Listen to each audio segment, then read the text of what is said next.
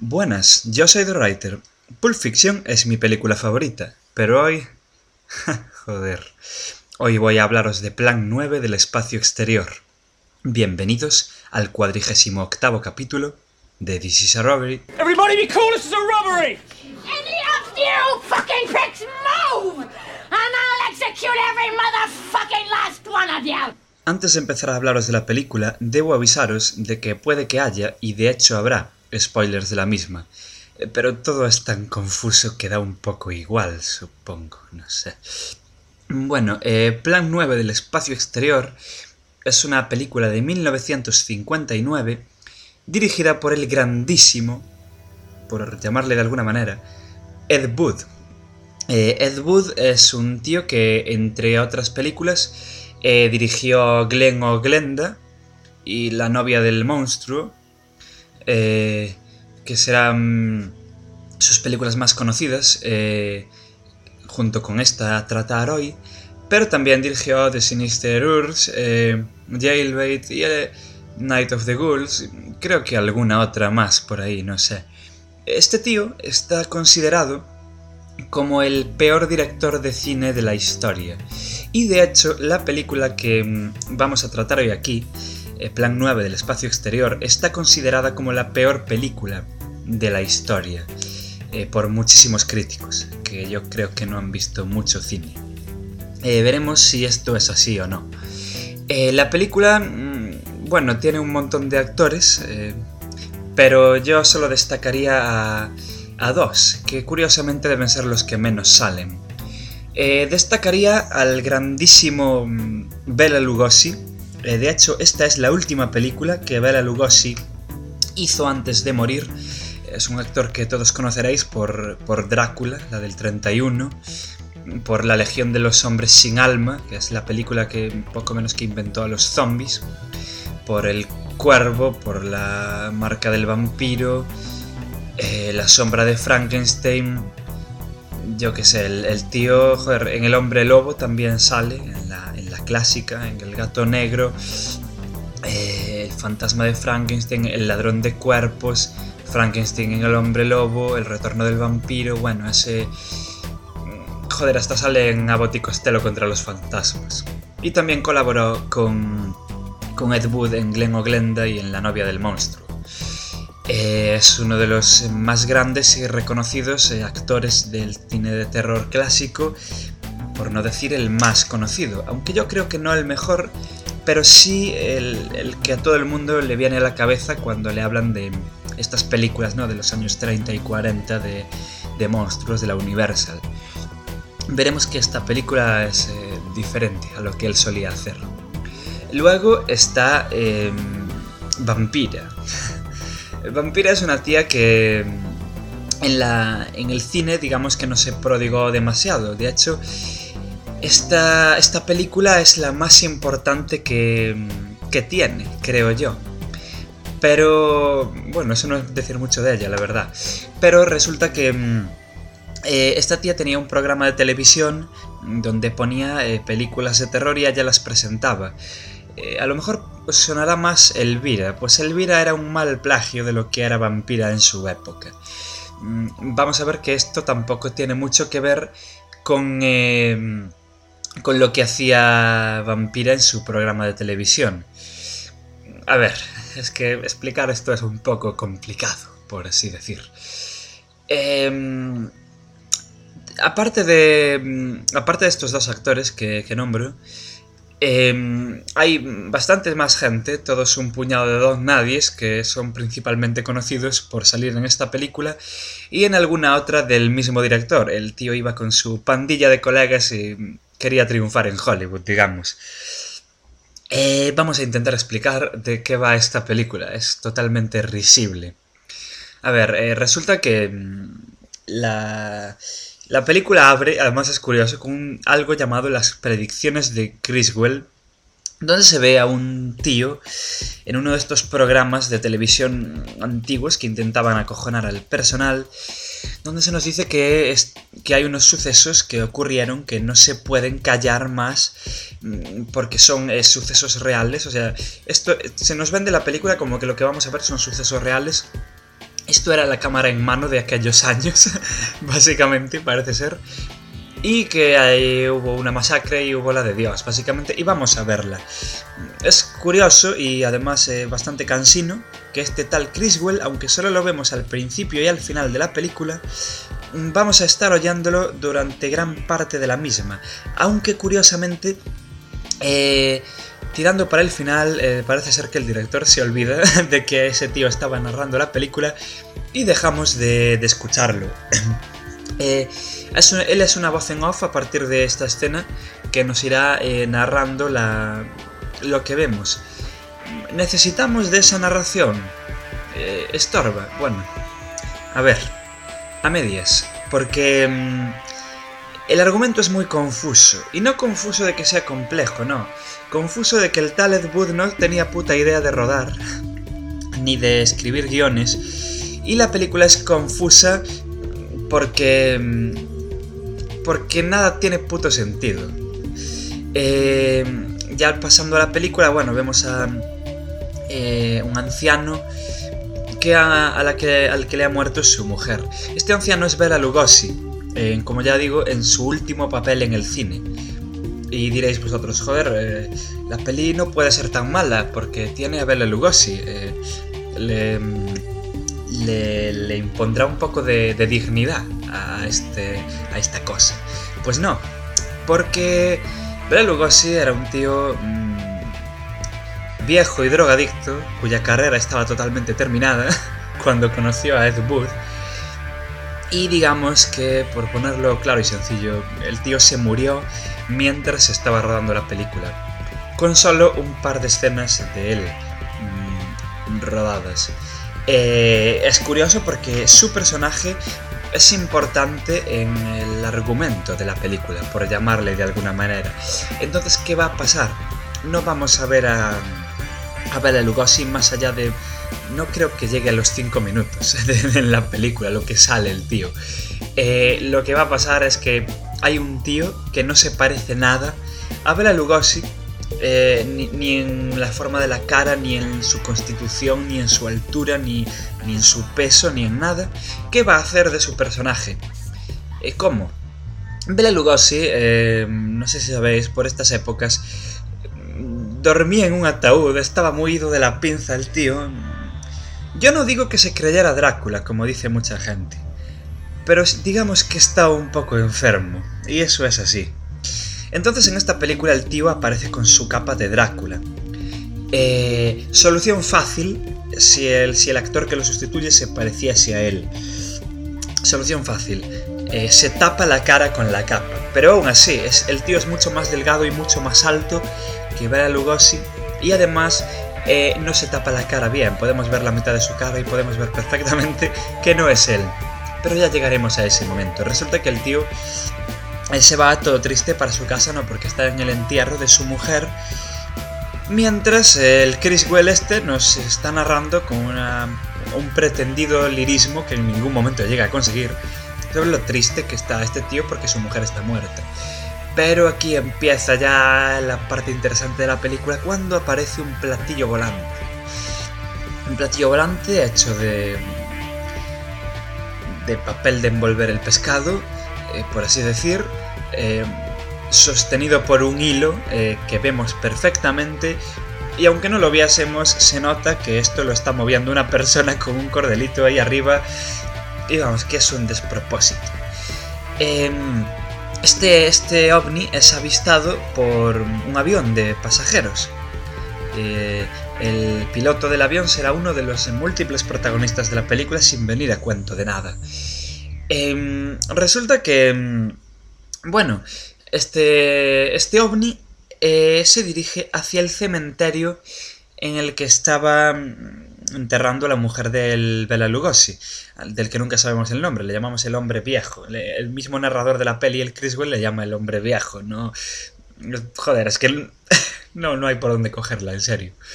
Eh, el rollo es que el, el- Joder, ¿cómo se llama? El platillo volante este lo que hace básicamente es levantar a un muerto de la tumba. Un muerto reciente. ¿Y qué muerto reciente levanta? La mujer de Bela Lugosi. La mujer de Bela Lugosi es eh, vampira. Una mujer much- mucho más joven que, que él, vestida de vampira. Como vestía vampira, si veis fotos de ella por ahí. bueno, es, es, un- es casi un icono popular, ¿no? Como vestía esta mujer. Eh, no tanto al nivel de Bela Lugosi de Drácula, pero casi. y para los americanos mucho más. Entonces, eh, esta tía se levanta de la tumba y sale por ahí. Eh, mientras eh, gente que está en el cementerio la ve y corre a por las autoridades. Las autoridades, eh, la policía, los cuatro paletos policías del pueblo llegan allí y básicamente mm, caen en la trampa de los extraterrestres. Yo que sé, aquí el jefazo de la policía, interpretado por Tom Johnson, un antiguo luchador que hacía como que interpretaba en las películas de, de Ed Wood, pues eh, cae víctima en una escena totalmente patética de vampira y se muere. No tardará en levantarse de la tumba también. Mientras vemos que este piloto de aviones comerciales ya está en su casa, que está convenientemente cerca del cementerio y que mm, le está diciendo a su mujer que nada más tomar tierra eh, se le prohibió hablar del ovni que avistó y tiene que hacer como que, es, como que no sabe que existe. También se nos eh, muestra, mediante imágenes de archivo, esta película usa un- unas imágenes de archivo de lo más divertidas, que eh, los militares están ven a estos ovnis y abren fuego contra ellos en una escena patéticamente montada con imágenes de archivo de soldados disparando en una especie de desierto mm, mientras los ovnis, eh, un cielo con nubes mm, que, no tiene el cielo de los planos de los soldados, eh, son alcanzados por algo más débil que petardos de niños pequeños en carnaval. Es una escena mm, que define totalmente lo que es esta película.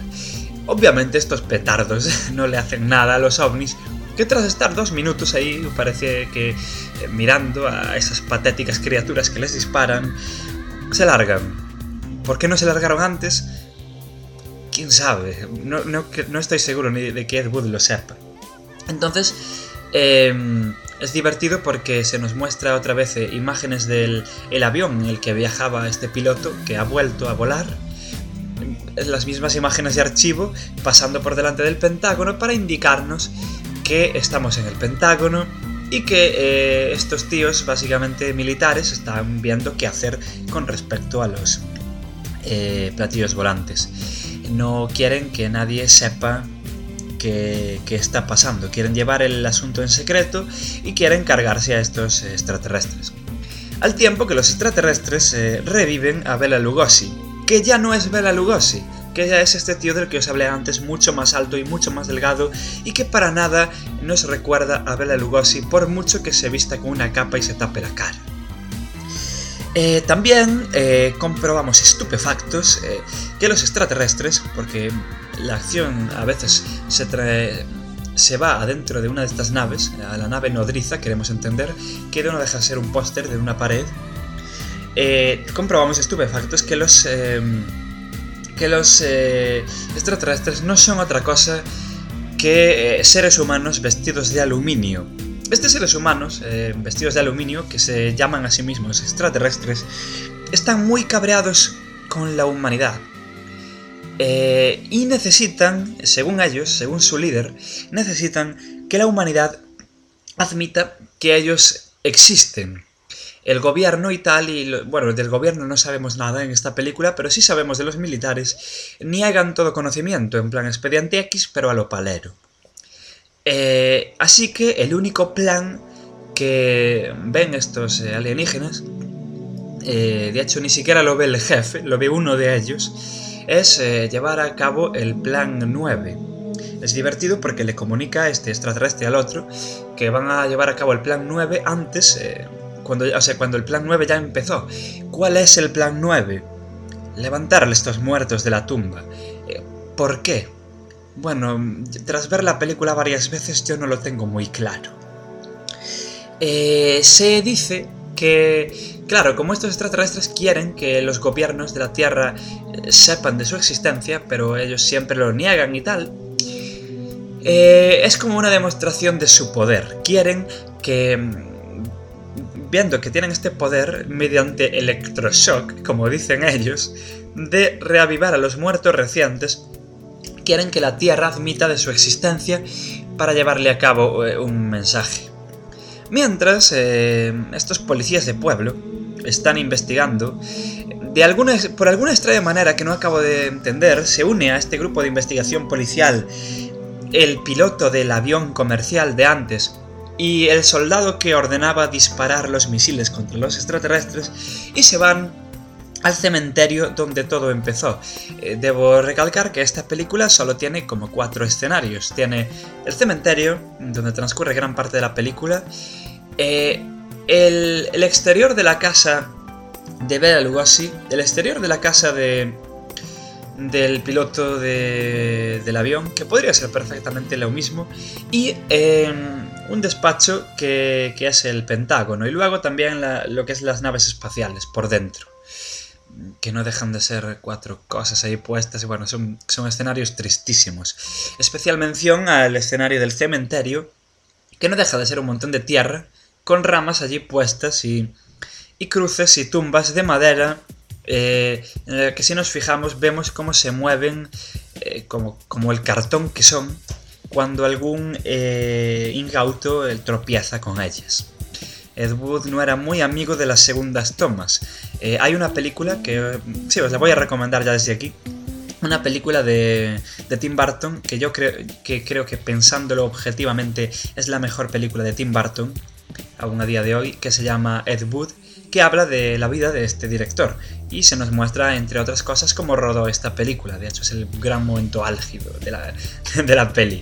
Y bueno, eh, vemos en esta peli, y yo creo que debería ser verdad, yo creo que Tim Burton no iba muy desencaminado, que Ed Wood no era muy amigo de las... Eh, de las segundas tomas. El tío rodaba, rodaba lo que salía y, y como salía y, y ala. yo qué sé.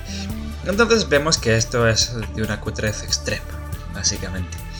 Eh, bueno, el, ya, ya, os digo, lo del cementerio es una puta risa.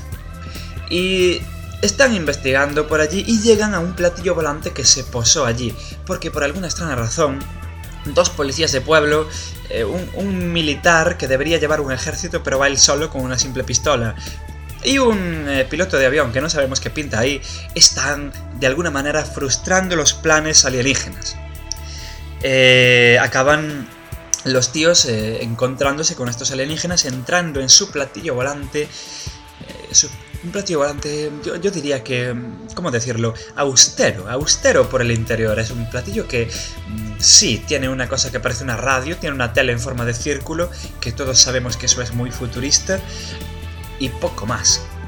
Eh, allí conoce a Eros, sí, se llama Eros, el puto extraterrestre, que mmm, acompañado de una bella señorita que tampoco sabemos muy bien qué pinta ahí, le explica a estos tíos el plan 9 y, el, y lo que quieren hacer. Eh, ¿Por qué estos extraterrestres necesitan de la atención de los eh, seres humanos?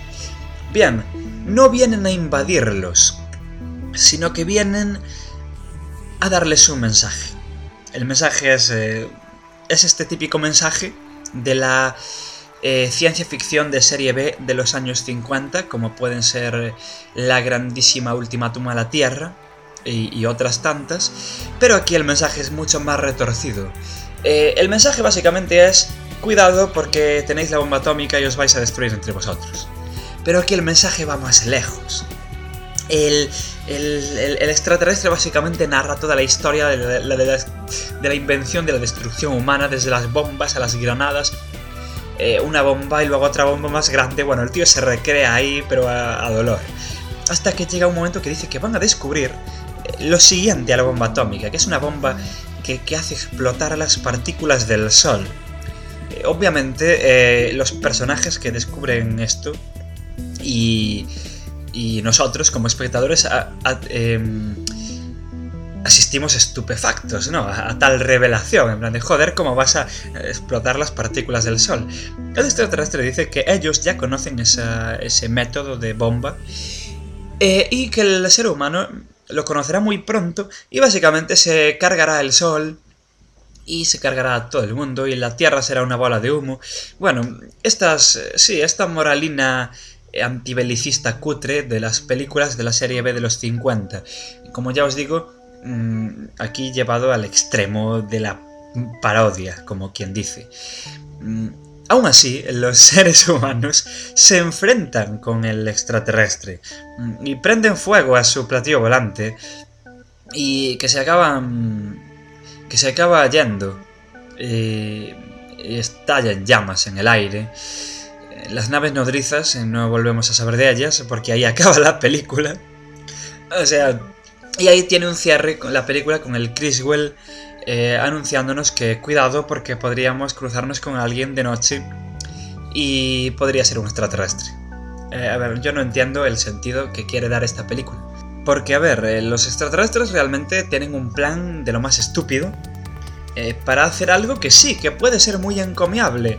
Esto ya lo vimos en mil películas de estas, ¿no? De platillos volantes.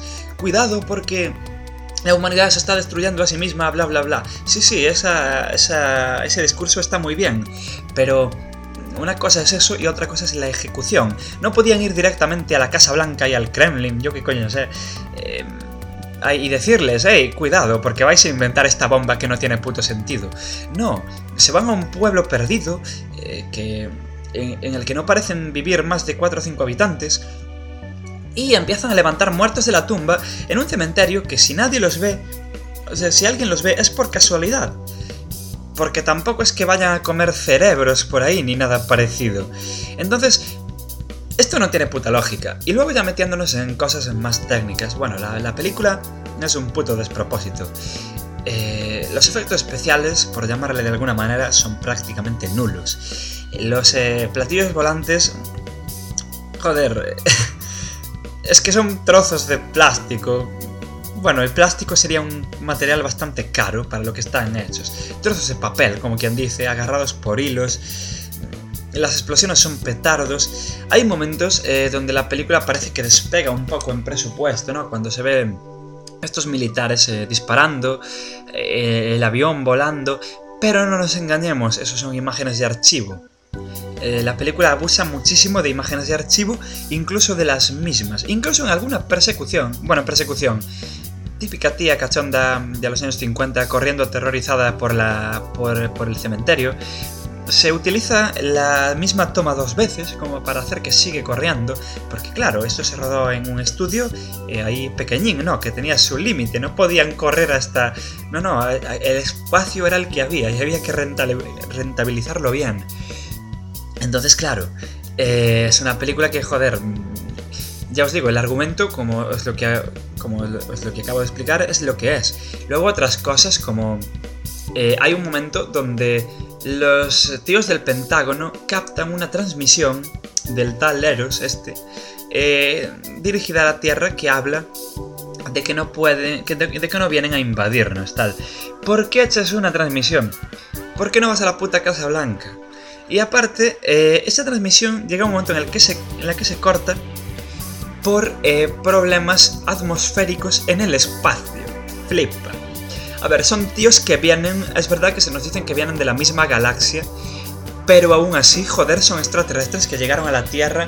¿Me estás diciendo, Ed Wood, que estos tíos eh, no saben cómo contrarrestar el clima? Por favor, ¿cómo llegaron a la Tierra? Entonces, entiendo que esos trozos de papel en los que vinieron, eh, joder, no deben ser muy estables, pero una radio sí que podían tenerla nada tiene sentido. Ese, aparte del poco argumento que tiene, realmente... ¿Cómo os digo? La película ya os dije antes que es confusa, pero no es confusa de, oh, el argumento es súper retorcido. No, es que el argumento tiene tan poca lógica. Tan... Como espectadores no nos acabamos de creer lo que el tío quiere contarnos. No, a ver, obviamente no nos lo acabamos de creer, pero tampoco nos acabamos de creer que realmente quiera contarnos esto. Entonces eh, solo hay una forma de ver la película, que es como una parodia, ¿no? De estas películas de serie B y tal. Pero tiene un problema, eh, que es lo que la hace grandiosa. La película no es una parodia. Puede parecer que sí, Pero en serio, no es una puta parodia. El Ed Wood creía totalmente en lo que estaba haciendo. Creía que estaba haciendo ahí una cosa la hostia de interesante. El tío creía que, que lo iban a recordar para siempre en la historia del cine eh, por esta película. Mm, es verdad que no deja de ser cierto. lo, todos lo recordamos por Plan 9 del espacio exterior, pero no lo que él pensaba. Él pensaba que estaba poco menos que revolucionando el cine. Y sí, el cine de mierda. O sea, podría estar eh, una hora eh, nombrando errores de esta película, desde los que ya nombré hasta ciertos desenfoques de cámara un poco extraños, ¿no? Cuando un actor eh, que debería estar en el centro de la imagen por alguna extraña razón no está.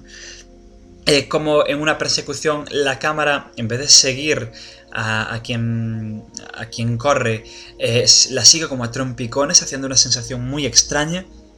Bueno, luego la fotografía, que la, fotografía es una puta risa. El, el, el maquillaje que os lo podríais comprar más eh, de más calidad en un chino durante los carnavales. Bueno, es, un festival del humor la, película. Entonces, eh, ¿yo recomendaría esta película? Sí, por supuesto. Es una película de, culto, por, por, lo mala que es. Y ya os digo, no es eh, ni mucho menos la peor película de la historia del cine. Sí que es muy mala, mm, pero sí que es entretenida. Todo lo, bueno, todo lo entretenida que puede ser una cosa que no tiene puto sentido. Eh, es entretenida y además es tan estúpida, tiene tan poca lógica, los actores actúan todos fatal, no sé quién está peor, si, los, eh, si la dirección, los actores o los efectos especiales. Todo está patéticamente mal hecho en esta película, lo que hace que sea muy entretenida de ver realmente. Mm, pero sin embargo vemos que Ed Wood hizo esta película, así como las otras que él hizo, con muchísimo cariño y él se lo tomaba muy en serio, él vivía para el cine y eh, básicamente eso hace que nos riamos más de él, que coño, porque joder, si, si fuera de coña, pues decíamos, vale, es de coña, pero no, es una película muy seria en su estupidez. Entonces, sí, la recomiendo totalmente. Ya para ir terminando, eh, quiero que sepáis que esta película yo le guardo un especial cariño, aparte de porque me gustan estas mierdas, porque fue eh, la primera película que yo hice crítica de ella. Fue Mm, la primera vez que yo intenté criticar una película, eh, más o menos seriamente, fue esta, en el Film Affinity. De hecho, si, buscáis la crítica ha de aparecer por ahí. Pero eh, os he de poner, como ya pasó en otra ocasión, mi crítica en, el blog, en, en esunatraco.blogspot.com. Aparte de escuchar el podcast y descargarlo y todas estas cosas que hacéis allí, y ir a eh, podcasts que están a la derecha mejores que este o por lo menos de igual calidad, algunos de cine y otros que no, también podréis en esta ocasión, como ya pasó anteriormente, leer eh, una pequeña crítica que ya os digo no es precisamente la mejor crítica de cine que yo puedo hacer porque ya os digo es la primera que hice, pero le tengo cariño y voy a pegárosla ahí. Em, y bueno, podéis pasaros por ahí a, ver qué tal eh, mientras os coméis palomitas. También podéis ir, por supuesto, a iTunes eh, a buscar This is a Robbery. Y ahí también podéis dejar reseñas, podéis suscribiros al podcast. Em, estoy alegrándome mucho porque la, desde que cambié de, servidor eh, las suscripciones obviamente habían bajado, pero ahora ya están empezando a recuperarse a lo que eran antes y eso está muy bien, muchas gracias. También podéis buscar eh, This por 20 y por eh, Facebook y ahí uniros a este pequeño club de fans, por así decir, del podcast. Em, también, obviamente, en el blog podéis comentar todo lo que queráis eh, y a la derecha ir a estos podcasts y a ir a suscribiros a iTunes si os apetece. También hay un botón de me gusta de Facebook y hay un enlace para seguirme por Twitter si os apetece, porque ya sabéis, o lo sabéis los que me sigáis, que el botón, el botón, el, usuario de Twitter que tengo es un tanto complicado de pronunciar. Bueno, eh, nos eh, escuchamos para la semana que viene. Muchas gracias. Y joder, eh, un poco de cine de mierda nunca viene mal, ¿no? también, bueno, para terminar, Decir que la música que estáis escuchando es de Kind Project, de su disco Spectra 2010, que podéis encontrar por Jamendo. Sed buenos y comed muchas palomitas. Gracias.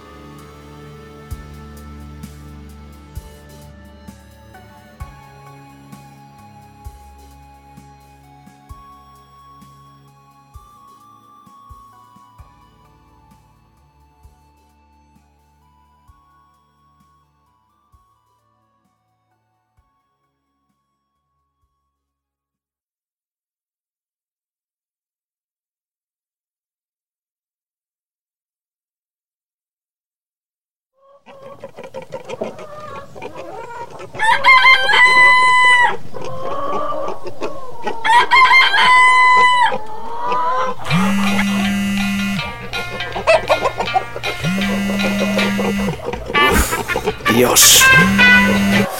Diga. Ande, tío. Joder, estoy fatal, macho, ¿verdad? Fiesta. Oye, ¿dónde estás, macho? Ni idea, tío. ¿Y tú dónde estás? Resaca moral. Dícese del malestar producido el día posterior a la ingesta masiva de bebidas espirituosas que ha llevado al desempeño de acciones reprobables. Un podcast sobre música, cine, opinión y temas variados, con un toque de humor, ardor y exquisitas piezas de flauta improvisadas. Puedes encontrarnos en resacamoralpodcast.blogspot.com, en iTunes y en iVoox.